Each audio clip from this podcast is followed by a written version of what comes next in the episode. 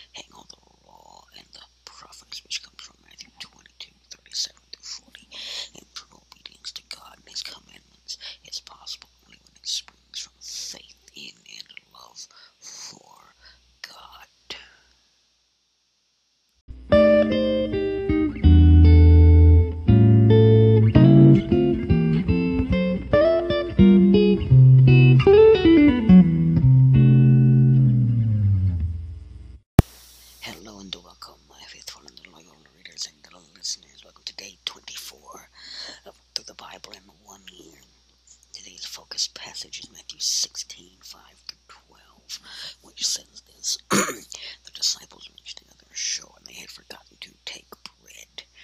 Jesus told them, Watch out, beware of the leaven of the Pharisees and Sadducees. They were discussing among themselves, We didn't bring any bread.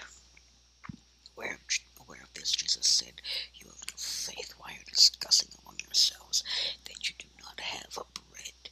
Don't you understand yet? Don't you remember the five loaves or the How many baskets you collected?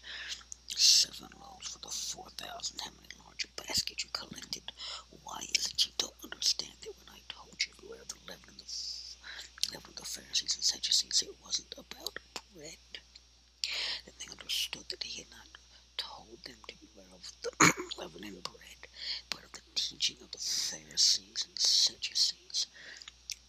Disciples should have collected leftovers from Jesus' feeding miracles in order to sustain them on their next journey. Their failure to do so may be an act of carelessness, but it may indicate that they expected Jesus to perform signs and wonders at every turn, as the religious leaders did.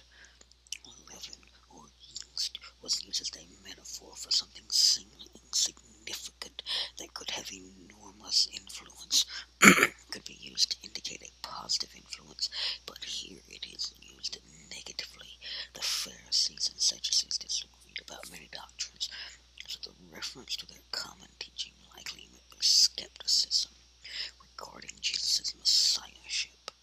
The disciples' memory of Jesus' feeding miracles should have been enough to sustain their faith.